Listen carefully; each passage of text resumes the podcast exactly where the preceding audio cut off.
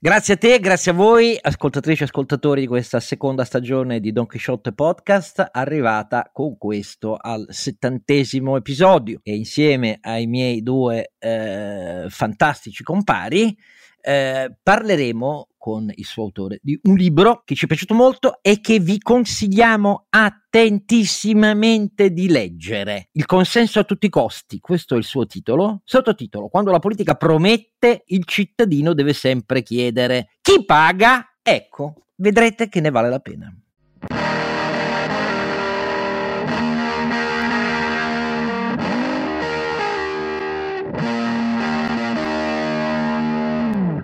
Anche in questo settantesimo episodio la voce chioccia e paperesca, che nell'ultimo è diventata più lenta nello scandire perché molti lamentano che parlo troppo in fretta, è quella del Don Chisciotte Oscar Giannino e con lui i suoi due eh, insostituibili compari. Innanzitutto eh, il nostro Sancio Panza. Renato Cifarelli: è colpa mia se tu parli troppo veloce, perché loro per ascoltare me vanno a uno e mezzo, poi arrivi tu e devono rallentare. E mi dispiace, tenterò di essere più lento. eh, Don Chisciotte Podcast punto it eh, è il nostro sito dove trovate tutte le trasmissioni e potete scriverci per criticare, chiedere temi di trasmissione, ospiti e così via. E eh, oltre a noi due, il terzo, che però è il primo in ordine di importanza e eh, um, acutezza intellettuale, è naturalmente Ronzinante. Sì, Carlo Alberto Carnevale Maffè, che va al trotto, al galoppo o al passo a seconda delle necessità. E scarta, scarta soprattutto, eh, a volte eh, quando va a galoppo tira giù il fantino eh, e rompe il ritmo quando va invece al trotto. Ah, bei tempi in cui potevo salire su un cavallo senza dover temere per le mie gambe rotte. Allora, detto tutto questo, eh, la puntata ruota su un libro eh, che è fantastico. Vi ripeto il titolo: Il consenso a tutti i costi. Quando la politica promette, il cittadino deve sempre chiedere chi paga. L'editore è Guerini e Associati. Sono trecento pagine, eh, si leggono facilmente, ma vi devo dire una cosa: sono irte di numeri, ma perché questo libro è basato sul fatto che, per comprendere lo sbilenco welfare italiano, le tendenze della nostra finanza pubblica, l'ingiustizia della nostra finanza pubblica e il peso rilevantissimo che essa esercita per questi fattori sulla crescita potenziale del nostro paese e sui redditi di tutti gli italiani, bisogna partire dai fatti, e i fatti implicano, anzi obbligano a una conoscenza di molti numeri, perché in un paese in cui la spesa pubblica quest'anno supera i mille miliardi bisogna avere i numeri sotto mano per capire chi paga cosa, chi beneficia di quanto, che senso ha in termini comparati, quali obiettivi dichiarati valgono ancora rispetto alla analisi oggettiva successiva di quali davvero obiettivi si sono ottenuti. Ecco, questo è un libro che si deve alla tenace volontà civile e pubblica di tanti anni del suo autore, che io conosco e stimo, perché questo è sempre stato il suo metodo, non l'ha scoperto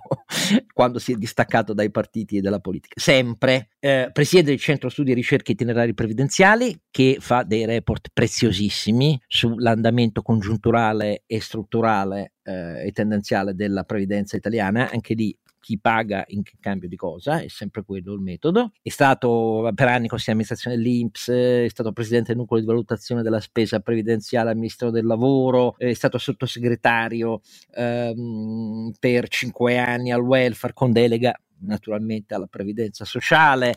Eh, si è occupato di riforma delle pensioni quasi in tutti i vent'anni del, del, in cui abbiamo ri- dovuto rimettere mano di fronte a le terribili cose che erano state decise dagli anni sessanta in poi nel sistema previdenziale italiano, e che sono stati gli anni poi che hanno portato a una tendenza a frenare l'aumento del debito pubblico, poi interrottasi di nuovo nel duemilaundici e così via fino al debito pubblico attuale, e cioè il professor Alberto Brambilla. Grazie di essere con noi. Grazie a voi, grazie a voi. Allora, io faccio una brevissima sinossi di, come, di cosa trovate nel libro e poi iniziamo con le domande ad Alberto. Il cuore del libro è innanzitutto una valutazione generale che trovate spiegata all'inizio e richiamata alla fine: la ricerca del consenso a tutti i costi del sistema dei partiti in questi ultimi decenni, incardinata su una crisi, la crisi di quattro influencer fondamentali, cioè politica e partiti, sindacato, chiesa, media.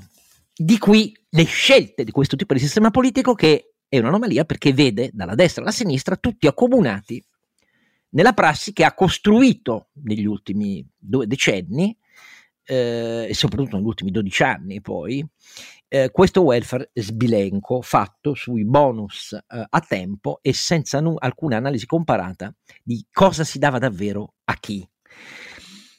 Dopodiché ci sono dei capitoli in cui trovate l'approfondimento specifico su alcune delle tante importantissime questioni in cui questa analisi si articola. C'è un capitolo su i poveri, i mille sussidi dati ai poveri, ehm, in cui naturalmente si analizzano anche l'evoluzione storica, i due precedenti e poi il reddito di cittadinanza, quanto costa a chi va. Uh, si analizza l'assegno unico per i figli, eh, vantato come una grande, un, un grande contributo di razionalizzazione, che è vero eh, che alla sua concessione fa diminuire alcune detrazioni e deduzioni, ma non è quello che ci viene descritto. Si fa un'analisi di conto, lo Stato ha speso contro la povertà, ed è come mai più spenda, più spenda, perché la spesa sociale è passata da settanta miliardi a, a, a, a avuto un incremento di quasi cinquanta per cento, eppure i poveri assoluti relativi sono sempre aumentati, il che significa che naturalmente queste misure sono state assunte A, senza capire a chi le davamo, B, senza testarle eh, su quali erano davvero i risultati, perché bisognava mirarli per il contenimento dei fenomeni della povertà, non darli, come è avvenuto a stragrande maggioranza, a chi non era nelle definizioni di povertà eh, assoluta, e senza per questo sapere neanche qual è il totale di tutti gli altri bonus di cui godono i suoi titolari. Poi il paese dei finti poveri e dell'evasione di massa. Diciamo, rispetto a una media di sei, sette, otto per cento eh, di povertà, nel nostro paese, numeri alla mano, scopriamo che i tantissimi, innumerevoli bonus che sono stati prodotti in questi anni, noi li diamo a più del cinquanta per cento degli italiani. Beh, ci sarebbe da riflettere. E poi scopriamo che li diamo senza sapere qual è la situazione di reddito reale di coloro a cui li attribuiamo e quanti altri bonus incamerano, perché non c'è un'analisi dei dati incrociata dell'assistenza. E poi ancora che li diamo a coloro che già nella piramide dei redditi IRPEF sono iperassistiti da una minoranza dei contribuenti. Eh, altro capitolo, e qui si va alla transizione ecologica. Anche qui analisi delle misure su cosa voglia dire transizione ecologica, ma c'è anche il problema della demografia italiana. La Repubblica fondata sul lavoro. Quale lavoro? Quale lavoro? Come mai non è un problema fondamentale del nostro paese che qui lavorano a malapena tra i ventidue e i ventitré milioni di abitanti, mentre invece, che ne so, in Francia sono undici milioni in più e, e siamo sempre ultimi nel tasso di eh, attivi e di occupati? E invece abbiamo il record dei net. Non è che deriverà dal fatto che le politiche di assistenza non sono fatte per formazione, riaddestramento e reinserimento nel mondo del lavoro, ma sono fatte a prescindere? Poi un capitolo sull'immigrazione, cioè l'analisi di quanti immigrati ci servono davvero in più rispetto a un paese che invecchia, si potrebbe fare diversamente, anche qui mitologie da una parte, numeri dall'altra. E le pensioni naturalmente, poi altro capitolo, perché questo è poi da sempre uno dei terreni su cui Alberto più eh, si prodiga, con un'analisi spietata delle mille deroghe che dopo la Fornero sono arrivate. Non è che c'è solo quota cento, eh, perché anche dopo il superamento finto di quota cento eh, con il governo Draghi ci sono altre sette modalità di, pensio, di, di prepensionamento anticipato, se sommate le varie A P E, l'opzione donna, eccetera, eccetera, eccetera. E poi i prepensionamenti per le aziende, e così via, e così via. Se ci sommate poi che a quelli ci si arriva con cassa, integrazioni protratte per anni e anni e anni, numerosi grandi gruppi, non solo all'Italia, e così via, o Termini Imerese, e così via. Anche qui, chi paga quanto? Se in un paese di sedici milioni di pensionati, quasi la metà, poco meno di otto milioni, sette milioni e otto rotti, nella realtà beneficiano di conti di, di pensioni i cui contributi non hanno pagato se non in minimissima parte o addirittura per niente. Ah, tutto questo naturalmente poi su una ricostruzione della piramide dei redditi italiani. La piramide dei redditi italiani vede più del settanta per cento, settantasette per cento dei contribuenti italiani pagare il venti e qualcosa per cento dell'IRPEF, e vede invece il venti per cento residuo dei contribuenti pagare il settanta per cento rotti dell'IRPEF. Eppure, alla fine, abbiamo dato i bonus eh, anche a quelli fino a trentacinquemila euro e così via, senza tenerne conto del fatto che già pagano un'I R P E F bassissima. Eppure tutti i partiti dicono che bisogna continuare a tassare di più la minoranza che in realtà tiene sulle spalle rispetto ai centosettantadue centosettantacinque miliardi dell'I R P E F il pagamento della sanità a tutti, della scuola a tutti, delle politiche assistenziali che abbiamo moltiplicato e così via. Ecco la geografia dell'iniquità di questo paese. Scusami Alberto se nella sintesi ho commesso, come inevitabile, errori da cretino, però sintesi perfetta. Io voglio sapere una cosa: che cosa ti spinge a credere, visto che sei il primo che dice che il sistema dei partiti, i media, i sindacati non ne vogliono sapere niente di queste cose qui, a credere che valga la pena di proporre questo set di numeri che a un qualunque cittadino contribuente dovrebbe far girare i coglioni fino a livelli pazzeschi? Tanto per dirne un'altra, com'è possibile vivere in un paese in cui tutti chiacchierano di lotta all'evasione fiscale se la media pro capite dell'I V A nella regione del sud è seicento euro, e cioè tre quarti inferiore a quella del nord? Perché hanno consumi di sopravvivenza eh, quattro quinti inferiori al sud? È evidente che ha qualche cosa a che fare con l'evasione dell'I V A, no? Eppure la lotta all'evasione si fa non su questo. Ma perché tu pensi che valga la pena? E perché, diciamo così, che è un po' una forma di volontariato, cioè restituisci in un certo senso alla società e quindi anche alle persone che poi continueranno, quindi i giovani, a andare avanti. Cerchi di restituire qualche cosa, nel senso eh, eh, i numeri. Io sono un po', come dire, eh, nato in questo meccanismo dei numeri quando sono arrivato eh, nel novantacinque a fare il consigliere dell'I N P S. Abbiamo cominciato a lavorare con l'allora presidente Biglia su questi numeri e pian piano, pian piano abbiamo cercato di, come dire, diffondere il più possibile le cose che sarebbe bene sapere perché il nostro paese, che ha delle potenzialità incredibili, possa fare qualche cosa di più. E quindi eh, devo dire che piano piano eh, qualche cosa eh, è stato preso con estrema lentezza, però per esempio anche nel bilancio dell'I N P S Eh, tutto quello che una volta veniva per esempio chiamato pensioni, adesso bene o male un po' di differenziazione tra ciò che è assistenza a carico della fiscalità generale e ciò che è pensioni è ben visibile.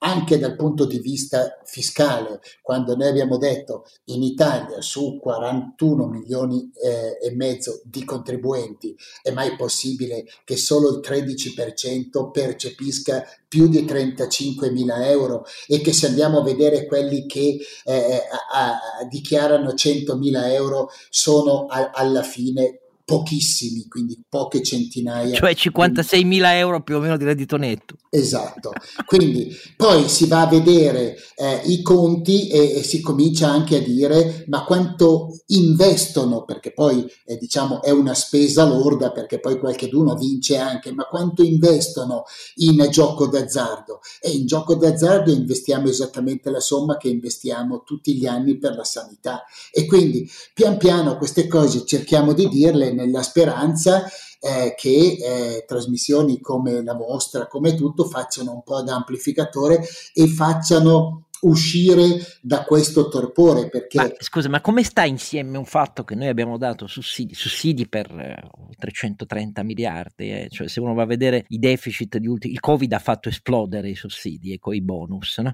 Ecco, il, il governo Conte è stato il trionfo di questa roba e poi ne viene rimpianto da molti. Però come si, come si spiega dare eh, sussidi che sono piovuti sulla testa di oltre trenta milioni di italiani, col fatto che poi spendiamo centotrenta miliardi in gioco d'azzardo, sedici miliardi per le piattaforme televisive, novanta miliardi per andare a cena fuori? Lo fanno tutti ricchissimi, ricchissimi, sono così pochi eppure spendono tutto loro questa roba qua. E perché purtroppo non sono i, i, i poveri, c'è una grande evasione di massa e purtroppo però la classe politica, che devo dire è sempre in calo, ma veramente in calo robusto, assieme ai media, perché il sindacato uno dice va bene, può dire anche delle cose magari mh, po- poco vere, ma cerca di fare un po' il suo mestiere, lo sta facendo male perché eh, è inutile che eh, adesso si rendano conto che i nostri redditi e salari eh, si sono ridotti in termini reali negli ultimi quaranta anni, siamo l'unico paese, manco alla Grecia è successa questa cosa qua.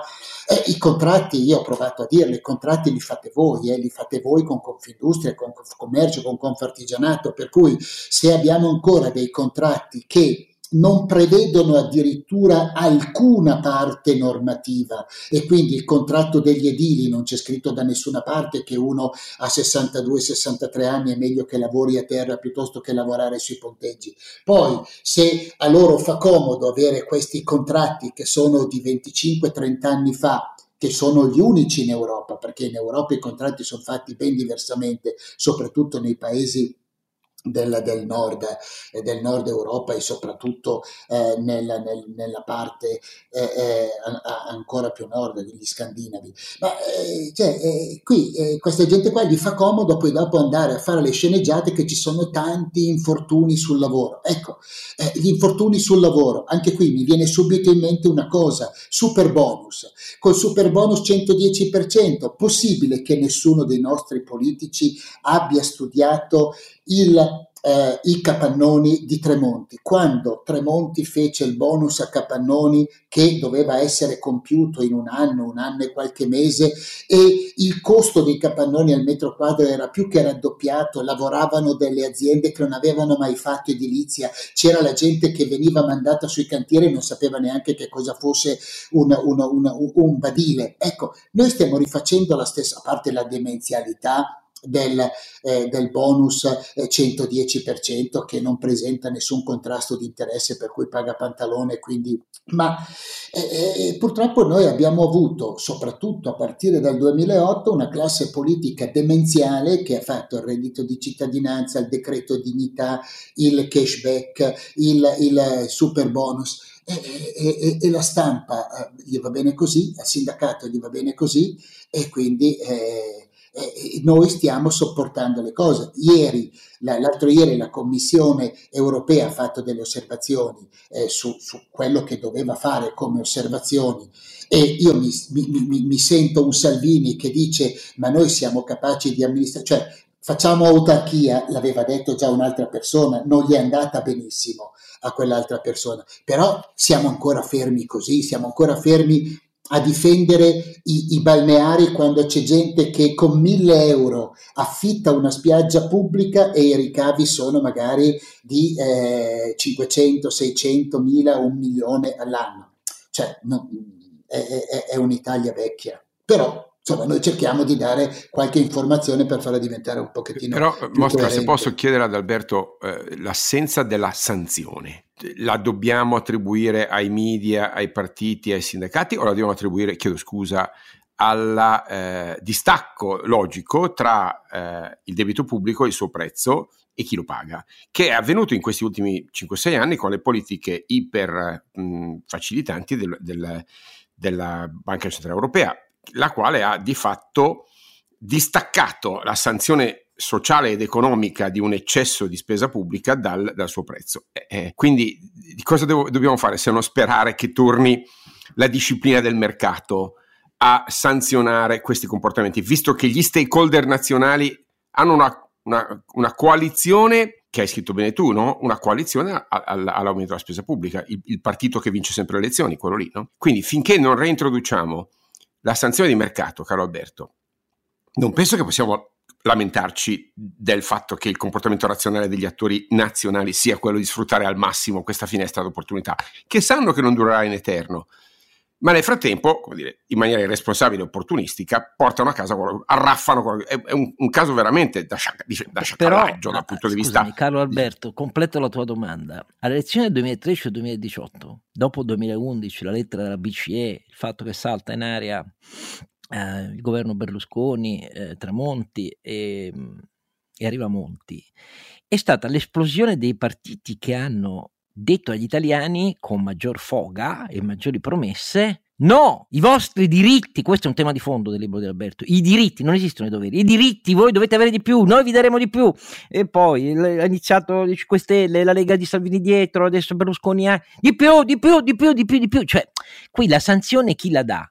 Perché gli italiani non la danno, anzi c'è anche un'analisi politica nel libro che dice l'effetto della personalizzazione di chi fa più promesse sui partiti leader, leader carismatico italiano è stato per di più che i tempi della consumazione di fronte al consenso degli italiani, dei consensi ottenuti perché prometteva di più, sono diventati sempre più rapidi. Cioè, per Berlusconi è durato anni. Dopo Berlusconi i cinque Stelle adesso hanno metà dei voti, Salvini ha metà dei voti, la parabola di Renzi è arrivata al quaranta per cento alle europee, sta, come, sta messo come sta messo, tutti si consumano ancora più rapidamente. Chi la deve dare sta sanzione, eh, Alberto? Beh, eh... Intanto eh, diciamo che eh, meno male che c'è l'Europa e quindi l'Europa, la B C E ha fatto una politica monetaria accomodante perché insomma c'erano stati grossi problemi sul, sui debiti pubblici.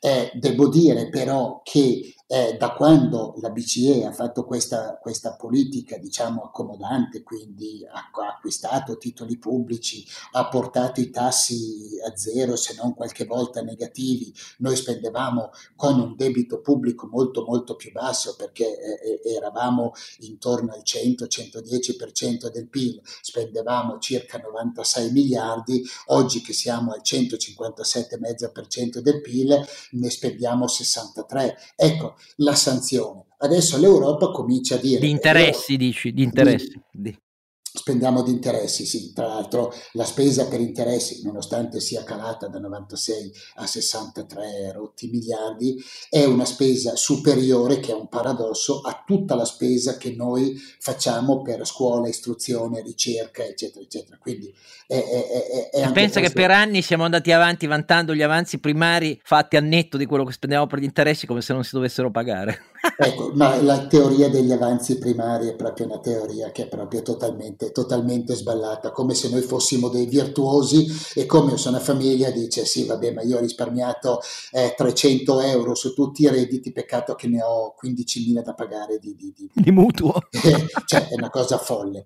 E quindi se l'Europa ora e la Banca Centrale Europea, eh, come dicevi giustamente tu prima, cioè la Fed è partita a razzo e probabilmente adesso nel prossimo comitato probabilmente fa un altro aumento dei, dei, dei, dei, dei, dei tassi.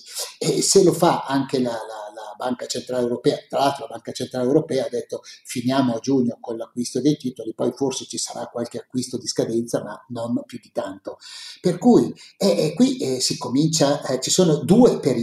Il primo è che l'aumento dei tassi di interesse ci riporti verso un costo di finanziamento del debito pubblico che dai sessantatré miliardi probabilmente potrebbe andare su di dieci, quindici, sedici miliardi. E dall'altro, se l'Italia appena appena cicca il P N R R e quindi non prende qualche soldo e continua a fare debito, noi non dobbiamo dimenticarci che a livello di rating siamo praticamente quasi vicini ai, ai Gen Bond, ai titoli spazzatura. Noi supponiamo semplicemente per un momento di essere declassati.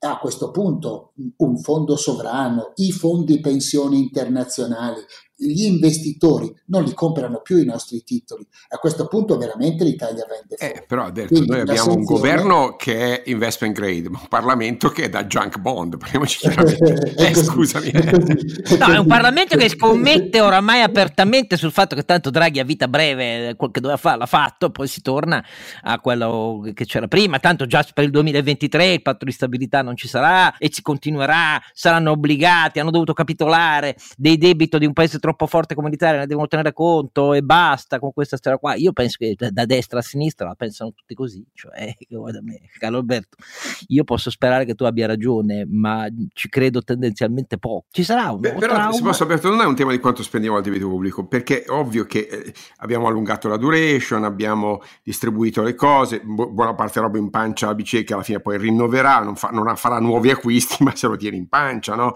E, e, e, sì, e quindi di fatto ci hanno sostanzialmente cauterizzato, se posso dire. Il problema è la sanzione di mercato sul, eh, alla fine poi sullo spread, perché qui a questo punto non, non potranno più di nuovo intervenire sullo spread come ha fatto in questi anni, e quello è il segnale, eh, l'early, l'early warning che arriva. Eh sì, eh, eh sì, parliamoci chiaro, così. Alberto, dai, no, la spesa per quanto possa crescere crescerà lentamente perché c'è uno stock dietro che te, è la derivata che conta. Allora la derivata che è spread sarà la sanzione? Questa è la domanda a cui dobbiamo eh, rispondere, perché ovviamente le condizioni della finanza pubblica, al di là del, del P N R R, che è comunque altro debito, ricordo, eh, non sono assolutamente in grado di affrontare una legislatura come le ultime due che abbiamo avuto. In, imposs- è proprio impensabile, siamo oltre il centocinquanta per cento di, eh, di rapporto spesa pubblica P I L e abbiamo un rimbalzo dal, eh, dalla, eh, dalla pandemia che è più ba- parecchio più basso, quest'anno probabilmente sarà addirittura negativo a parte il trascinamento. Quindi io non so come la, la veda tu, ma la spesa previdenziale, di cui ci sarebbe bisogno, perché ovviamente dopo le crisi bisognerebbe mettere mano alla spesa previdenziale e assistenziale in maniera intelligente e dare veramente aiuto a chi se lo merita, la spesa assistenziale è fuori controllo non perché è alta, ma perché è distorsiva, assolutamente distorsiva, induce comportamenti opportunistici e distorsivi. Questa è l'altra sanzione sociale che dovremmo riuscire ad attivare, ma, ne, ma i poveri non, non si ribellano, né i giovani né i poveri. E questa è l'altra cosa che non riesco a spiegarmi, Alberto. E, e, e intanto noi dobbiamo anche pensare che questo però già dai tempi del governo Berlusconi noi abbiamo cominciato ad accantonare la parola doveri e abbiamo sempre fatto diritti.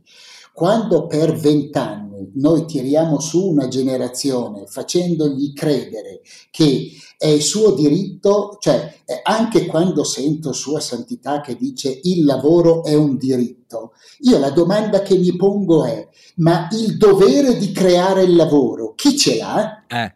Eh, la casa è un diritto e il dovere di costruire le case e di metterle a disposizione gratuitamente di questi diritti chi ce l'ha? E a questo punto, se sia la Chiesa, sia il sindacato, sia soprattutto i media e non spronano la politica, cioè a me quello che fa specie, e qui sono totalmente d'accordo con Oscar, non si, quando Salvini dice dobbiamo rottamare tutte le cartelle, chi lo sta intervistando non ce n'è uno che non dica ok, quanto costa questa roba qua?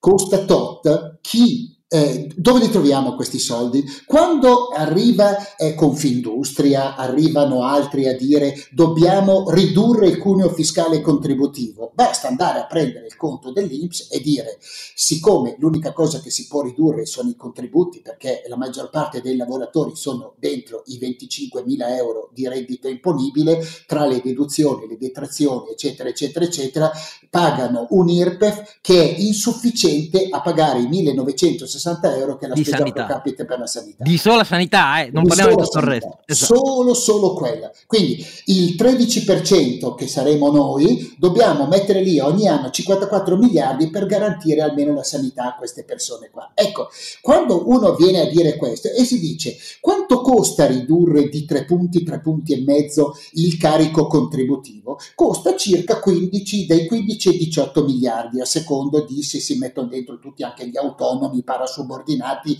oppure ecco, sono diciotto quindici miliardi in più. Dove li tiriamo fuori questi soldi qui? Ecco, cioè quello che è, è, è la, la, la sanzione, la prima dovrebbe essere una presa di coscienza dei media e anche un po' di tutti i cittadini, e quando questo qui promette e dice ma noi dobbiamo dare ancora più reddito, dobbiamo mettere più soldi nelle tasche italiane, adesso il duecento euro dati a pioggia a tutti, come il contributo per il Covid dato a pioggia a tutti, insomma sono stati soldi buttati via, quindi eh, è impossibile continuare così. E ancora oggi eh, il, eh, noi abbiamo questo progetto di banca dati della, eh, dell'assistenza che è stato fatto nel duemilacinque, reiterato dal Jobs Act nel duemilaquindici e ancora oggi è fermo, gli hanno cambiato cinque nomi, S I U S, S I B,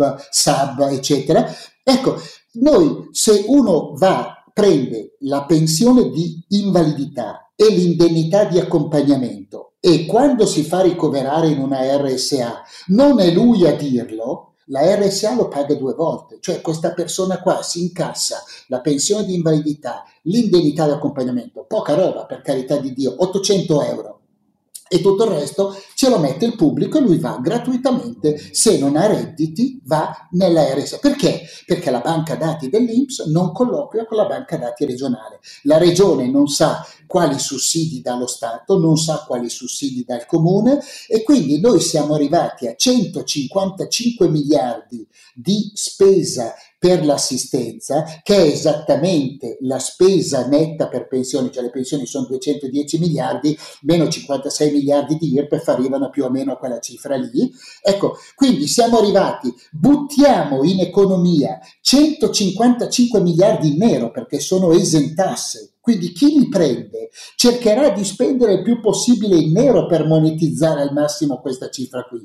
Ma uno dice, vabbè, se abbiamo ridotto almeno il numero dei poveri, esatto, invece eh, abbiamo no. fatto qualche cosa. Li abbiamo raddoppiati. Invece li abbiamo più che raddoppiati. Cioè la gente oggi non va a lavorare. Ecco, eh, Carlo Alberto, una delle sanzioni eh, probabilmente sociali che arrivano sarà che adesso avremo un grande afflusso turistico e non si trova nessuno che fa il bagnino, il cameriere, il pulitore, eccetera. Quindi avremo forse una rivolta di quelli che producono perché non trovano persone. Ma come può un paese di sessanta milioni di abitanti non arriva a ventitré milioni di occupati, quando la Francia ne ha trentaquattro, che ha la stessa nostra popolazione?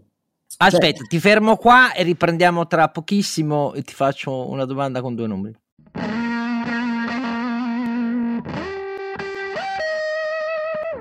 Allora, eh, il libro si intitola, ve lo ripeto, Il consenso a tutti i costi. Quando la politica promette, il cittadino deve sempre chiedere chi paga. Guerini e Associati, eh, Alberto Brambilla è con noi l'autore, e nel volume ci sono anche i contributi di Natale Forlani e Claudio Negro. Eh, ti faccio una domanda costruita su due parti. La prima: gli ultimi argomenti che hai citato fanno parte dell'intoccabile tabù della comunicazione pubblica e politica italiana, perché ti attribuiscono automaticamente la nomea di essere un eh, darwinista sociale, uno che crede che eh, la gente voglia stare a casa senza lavorare, a cominciare dai giovani, uno che crede eh, che eh, chi ha meno eh, sia l'evasore fiscale nel nostro paese, mentre notoriamente sono ben altri. Quindi chi ragiona così è un darwinista sociale, un mercatista indifferente al disagio del nostro paese, al malessere, eccetera eccetera. E una volta che ti becchi questo timbro,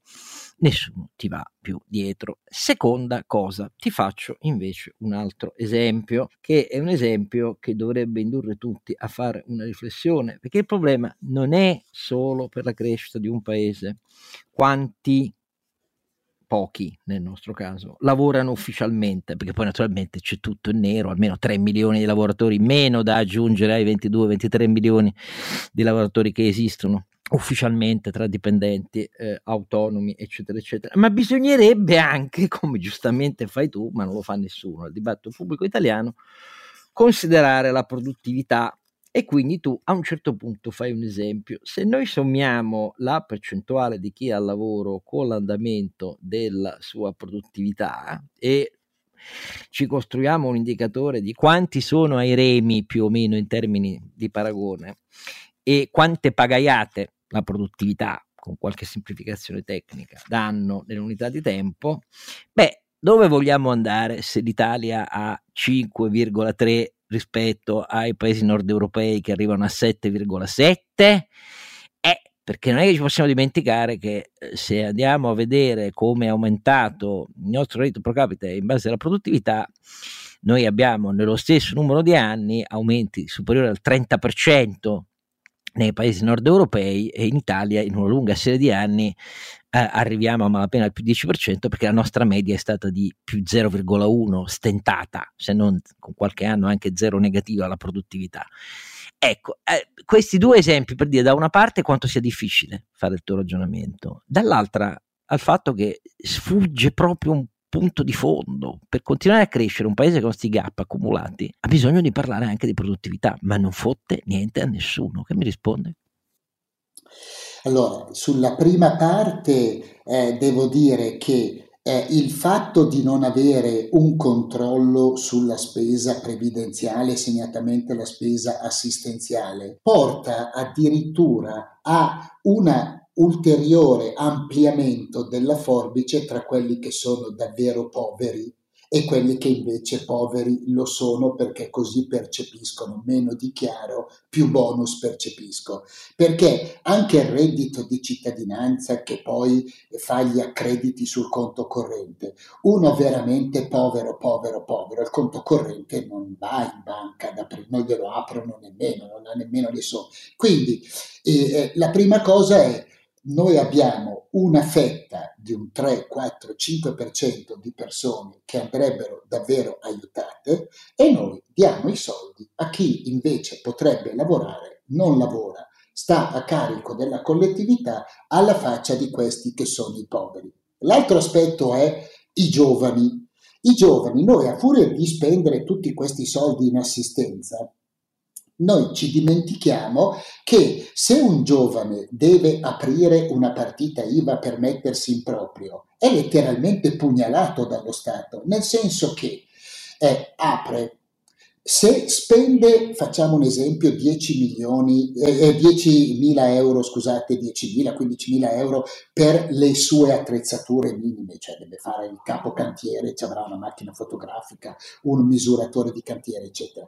Ecco, lo Stato ogni tanto gli dice, eh, se tu quest'anno hai fatto quindicimila euro di fatturato e hai speso quindicimila euro per partire, quindicimila euro li ammortizzi in sei anni.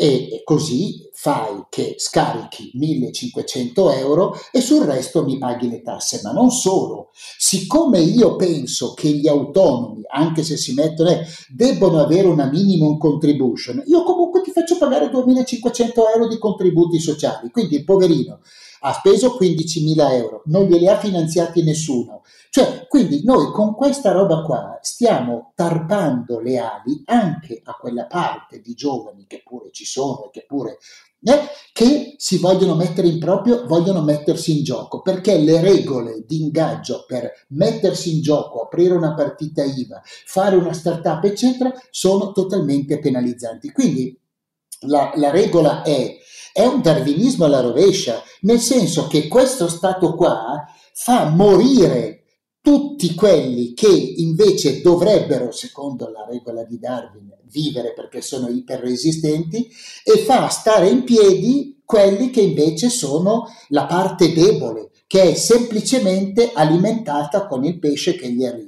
E quelli che invece vorrebbero prendere la canna da pesca e cominciare a fare un loro mestiere sono penalizzati. Ecco perché è utile far conoscere questi dati. Dopodiché hai ragione, su, per quanto riguarda la produttività, l'Italia negli ultimi dieci anni ha fatto una media di zero virgola uno, eh, il, il, l'Europa ha fatto una media di zero virgola otto, per cui tra eh, i, i pochi che lavorano e la poca produttività siamo in quelle condizioni che dicevi tu. Ma noi dobbiamo proprio combattere questo darwinismo alla rovescia, cioè noi con questo assistenzialismo spinto stiamo massacrando quelli che invece sarebbero quelli robusti che potrebbero crescere e temiamo quelli deboli. E, Quindi, e però tu, tu hai visto una destra che sulla politica attiva del lavoro che restano sempre le stesse, si è la estesa destra, la parte passiva delle politiche attive del lavoro. La destra è una delusione. Ah totale. Ecco, hai capito al volo, hai capito al volo, cioè chi è, chi è che propone un'alternativa? Nessuno, perché io non ho visto nessuna proposta degna di questo nome uscire dalla destra. Anzi Oscar, ti dirò di peggio, ci hanno proposto proprio in questi ultimi tempi.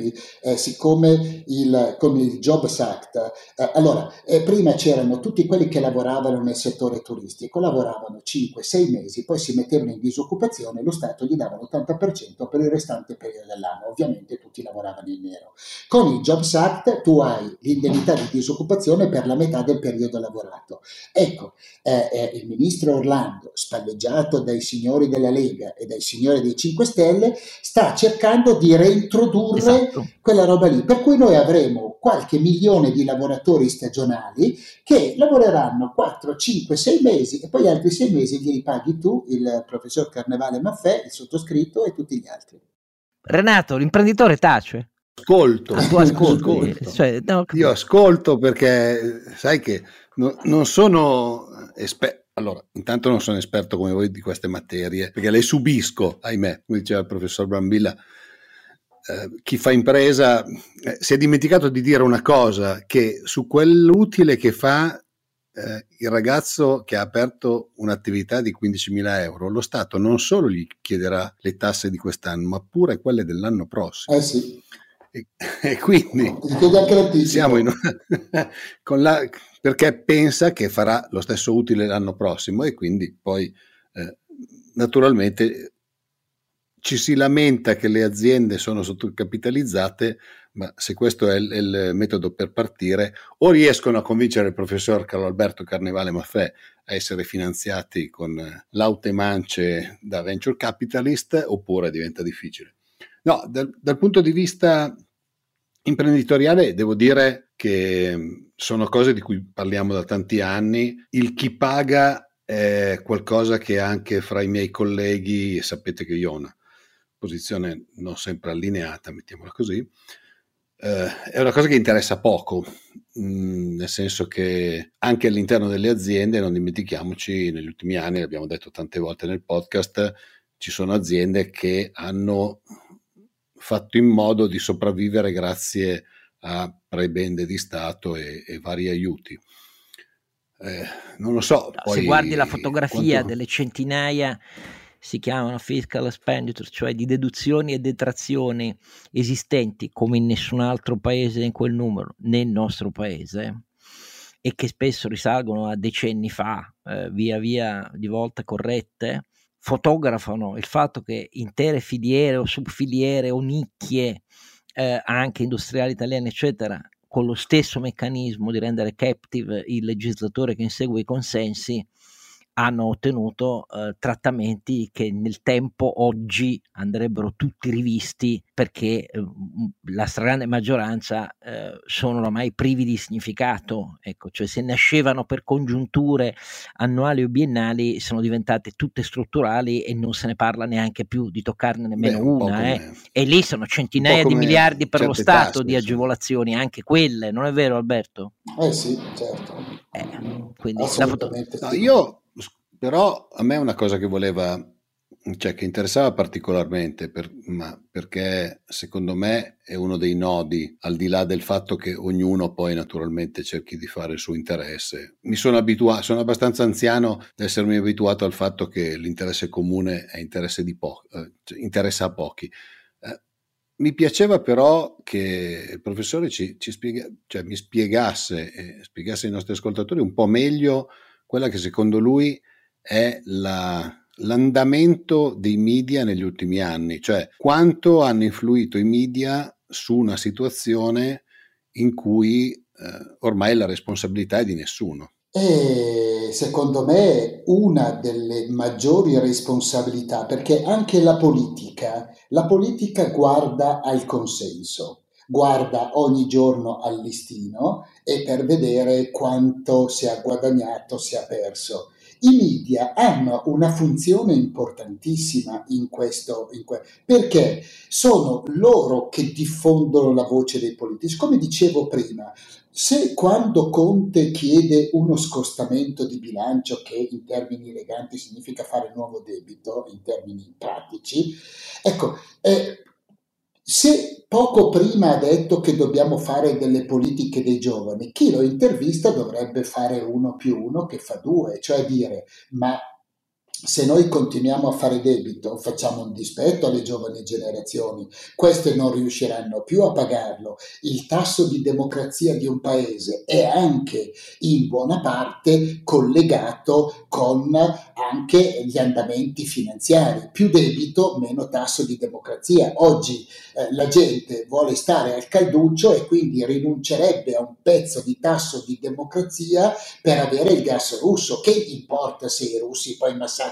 gli altri, l'importante è che il gas costi poco e che ci sia sempre e, e, e, e quindi tutto questo addormenta le persone, li addormenta anche come, come valori morali, cioè noi praticamente il bene dello Stato, il bene comune non c'è più e la stampa è uno dei maggiori responsabili, io poi dico anche in parte la Chiesa, perché la Chiesa dovrebbe prima parlare dei doveri e poi dei diritti. Io nella, alla radio della C E I dicevo che nella Bibbia c'è che il Signore li caccia, caccia Adamo, caccia Eva, e gli dice: guardate, d'ora in poi vi guadagnerete il vostro mangiare col sudore della vostra fronte. Ecco, questo dato la Chiesa l'ha completamente cancellato, è tutto un diritto.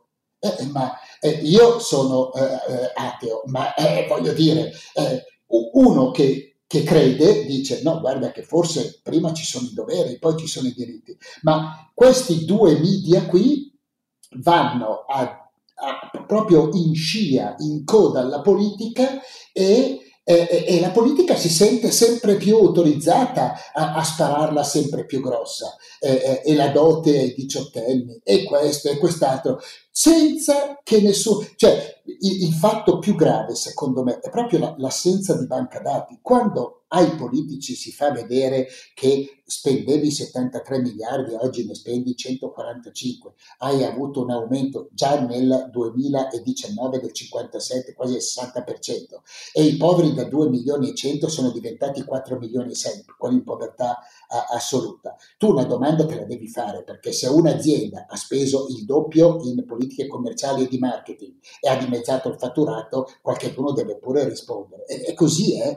E però i media questa cosa non la sentono, preferiscono andare a intervistare, e questo è proprio patetico, tipico degli italiani, la persona che dice: ma come fa a vivere con quattrocentocinquanta euro di pensione? La domanda vera è: è possibile che su sedici milioni di pensionati sette milioni ottocentomila siano totalmente o parzialmente assistiti? Cioè vuol dire che in sessantasette anni di vita, per avere la pensione minima, cinquecentotrenta euro, devi lavorare quindici anni. Questi manco quindici anni hanno lavorato. Quindi la domanda è: ma lei non ha mai versato i contributi, come fa a prendere quattrocentocinquanta? No! Gli vanno a dire: come fa, ma questo Stato, ma come fa a lasciarla lì? Glieli stiamo regalando questi soldi. Questa, la maggior parte di queste persone ha fatto nero per tutta la vita, arriva a sessantasette anni, a sessantasette anni si ricorda che c'è lo Stato, perché c'è un articolo della Costituzione, l'articolo trentotto, che dice che bisogna dargli la pensione sociale. Fanno la domanda, l'I N P S paga a piedi lista. In Svizzera, se uno ha trentotto anni di età, non ha fatto una dichiarazione dei redditi mai, lo chiamano per dirgli di che cosa campa. Se facessero questa piccola cosa in ah. Italia, assieme alla banca dati, forse avremmo risolto tanti problemi. La rivoluzione per le strade. Alberto, senti, però c'è, c'è una, una, una telefonata, arriva, però, arriva a tutti gli italiani. La telefonata si chiama inflazione e, e alla fine è la vera sanzione sociale ed economica di tutto questo bailamme, se non ti dispiace, perché ovviamente alla fine cosa fa? Erode La, la, il, il valore reale di queste prebende e di queste elargizioni, e alla fine questa è un po' la strada che l'economia sta prendendo per, come dire, ribilanciare un welfare completamente corrotto. Non so se, ne, se, se sei d'accordo su questo. Eh sì, il rischio... No, non è un rischio, eh, cioè, la telefonata no, no, no, è, è, già, è già arrivata, se non sbaglio. No, no, no, no, no, no dico, l'inflazione c'è. Il rischio è che il Salvini di turno vada con Conte a chiedere, esatto, che a posto che duecento dobbiamo dargliene quattrocento di euro. Ma certo, così è. Cioè, Così è, io non la, è vero che c'è la sanzione, perché la sanzione di mercato sarà sicuramente il rating, che come giustamente hai detto tu ci vorrà tanto tempo, perché la Banca Centrale Europea si è eh, riempita di titoli italiani, però teniamo conto che comunque una bella parte consistente del debito, più del trenta per cento, è in mano a investitori esteri, oltre alla parte di Banca d'Italia e Banca Centrale.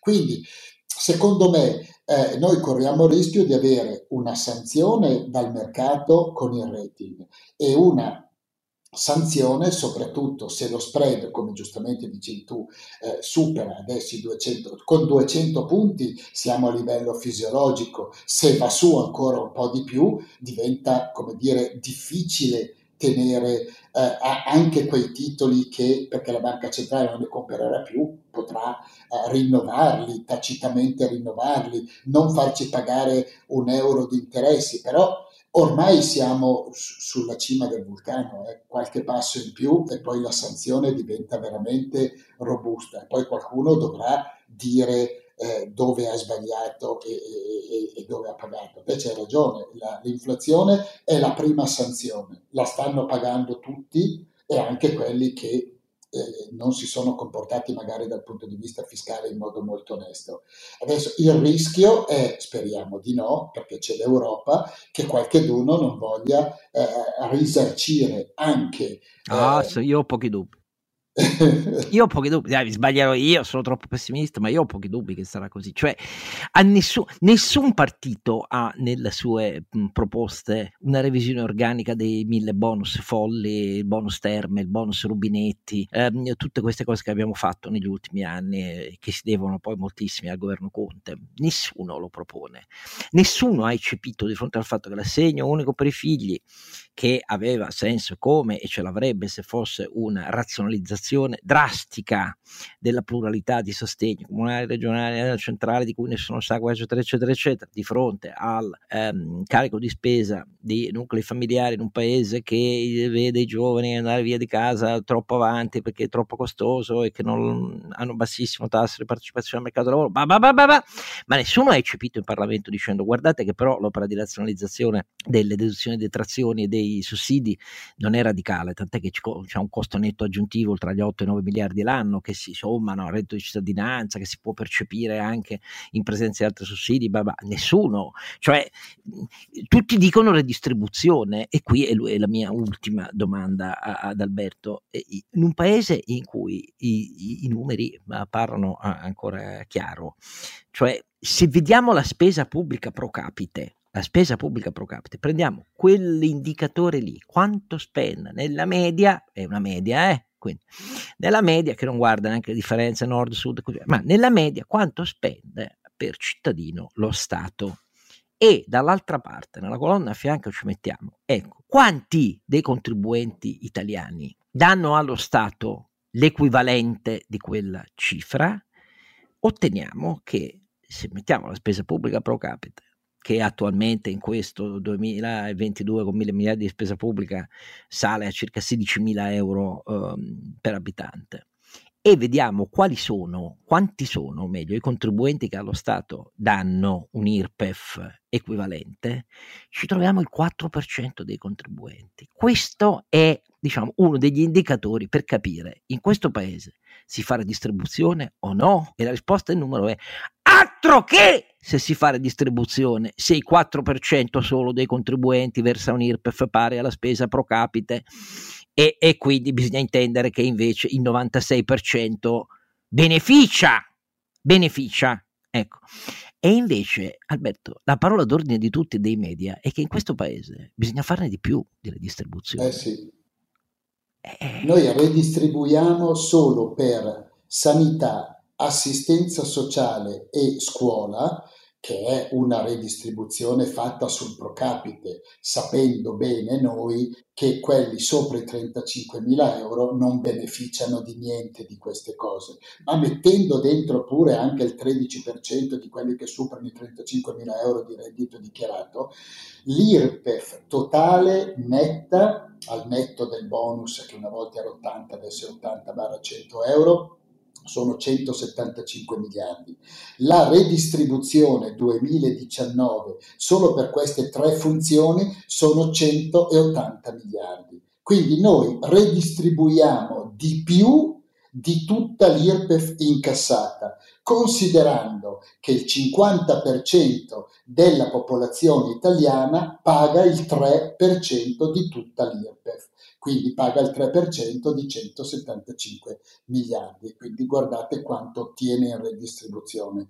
Questi dati dovrebbero essere sotto gli occhi di tutta la politica, sì, di tutti i media, e purtroppo in realtà sono dati da, da socialismo reale, e invece dicono che siamo un paese nib- neoliberista, liberista, e neoliberista, darwinista, cioè è una roba che uno dice no, però è pazzesco il fatto che qua siamo quattro pazzi che parliamo in questi termini mentre fuori nessuno. E quindi io su questo, io mi auguro davvero quell'opera. sei, sette, dieci, quindici Ecco, la speranza mia è che la tua catechesi civile pubblica serva, perché io non ho nessun titolo, tu c'hai una vita intera in cui ti sei conquistato stima, hai saputo fare anche scelte eh, quando il, il, l'orientamento politico-culturale in cui ti riconoscevi ha dirazzato di dire arrivederci e basta e così via, quindi nessuno ti può dire niente, ma per il resto sono molto però, Oscar, c'è un, però un punto che non possiamo dimenticare, cioè l'Italia ha anche il record negativo della parte privata della componente previdenziale, ah, sì, sanitaria, sì, sì, assicurativa, non, ci sono sì, imprese sì, sottoassicurato, dove la cultura del ci pensa lo Stato ha prodotto un sottosviluppo. Vabbè, però noi per trentacinque anni abbiamo fatto i fondi speciali, eh. Lo Stato ha garantito a, e, e, e, e ci continuiamo a pagare, anche questo non se lo ricorda nessuno, più di trenta miliardi di euro l'anno di spesa provvidenziale alle follie dei fondi speciali che, garantendo per anzianità e durata contributiva trattamenti stellari a chi ne faceva parte, del pubblico ma anche molto del privato, sono poi tutti falliti, ricadendo a carico naturalmente dei pochi fondi che hanno contribuzione attiva dell'INPS, certo, e così certo. Noi li abbiamo cresciuti gli italiani, li abbiamo cresciuti dall'alto convinti che la previdenza integrativa, ma io tanto la mia categoria si è ritagliata tanti di quei privilegi che figurati non ne avrò alcun bisogno, o mi sbaglio Alberto, la componente maieutica qui è mancata del tutto. È mancata eh, e adesso diciamo che ormai è quello che tu, eh, a cui facevi riferimento, i fondi speciali che sono stati il vero problema di questo paese, ma stiamo parlando… E le B E P pensioni, quelle bene, sono state le… Eh. Cioè, noi ancora oggi abbiamo quasi un milione di pensionati di teste che stanno prendendo la pensione da più di trentotto anni. Quindi è una cosa che è eh, naturalmente non ci auguriamo che crepino, eh sì. Diciamo solo che non funziona così negli altri ordinamenti. Media, non ecco. funziona così, lunga vita a queste persone, vivano il più lungo possibile, ma non è sostenibile.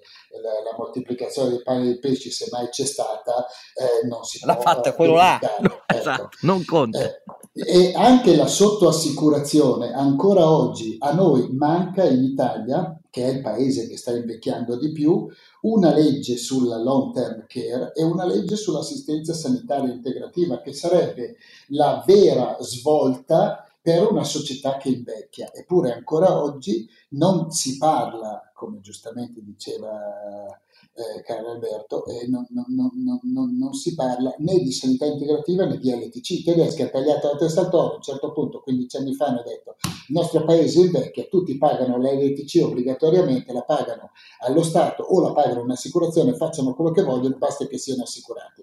Da noi stiamo qui a dire che dobbiamo incrementare, cioè Salvini vorrebbe raddoppiare la Eh, la pensione di invalidità, Conte vorrebbe aumentare eh, l'indennità di accompagnamento, eh, nessuno però ci dice, ma guardate che ci vogliono tanti soldi, tanti tanti soldi, solo per le pensioni di invalidità bisogna mettere lì cinque miliardi strutturali tutti gli anni, oltre ai circa dieci che dovremo mettere lì, come giustamente dicevi tu Oscar, per l'assegno unico universale per i figli, perché la differenza tra quello che cancello e quello che ti do, eh. Oggi una famiglia con due figli che non presenta, che presenta un I S E E sotto i sei nove mila euro, quindi praticamente non ha reddito, tra reddito di cittadinanza e assegno unico universale per i figli arriva a millequattrocento millecinquecento miliardi eh, millecinquecento euro scusa, netti al mese. Eh, se ha la fortuna di avere la casa che gli hanno dato i genitori, a questi chi glielo fa fare di andare a lavorare? Cioè ci vivono, ci cambiano. Aia, certo, argomento tagliente. Però insomma… No,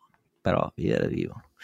Allora, eh, su queste considerazioni che non sono ispirate ad alcun pessimismo e alcun darwinismo, anzi sono mirate a una logica di dibattito pubblico che debba identificare chi sta davvero peggio, ma quelli, e lì concentrare le risorse, non disperderle credendo di poterle moltiplicare nel tempo, perché è una illusione, funziona per i partiti nel breve termine, ma per un paese nel suo complesso non funziona, e non funziona poi per i giovani, le donne, eccetera. Noi chiudiamo questo episodio sperando di avervi convinto che la lettura attenta, meditata, prendete appunti sui numeri, molti dei quali vi stupiranno se non seguite con continuità eh, questi temi che appaiono tecnici, ma questi sono i fondamenti di un paese democratico, chi paga per quanto in cambio dovrebbe essere la B C, grandi nazioni dell'Occidente sono nate su questo. La prima testa di un re cadde perché quello voleva mettere tasse e, e il Parlamento non era d'accordo. In Gran Bretagna, gli Stati Uniti sono nati contro l'eccesso di tasse coloniali dell'impero britannico contro le tredici colonie, cioè questi sono i fondamenti. Da noi invece no. Ecco, la colpa è anche nostra, di tutti, c'è poco da fare. E io come giornalista mi sento più colpevole di tutti, perché eh, credendo in queste cose per di più ho commesso anche un grave errore e ho portato melma nella causa che volevo servire. Ma invece quelli come Alberto, Carlo Alberto che è qui, è Renato, no. E quindi io spero che loro facciano una buona catechesi civile. Appuntamento, grazie a tutte, grazie Alberto Brambilla, come sempre, a Carlo Alberto Carnevale Maffè e a Renato Cifarelli, appuntamento al nostro settantunesimo episodio.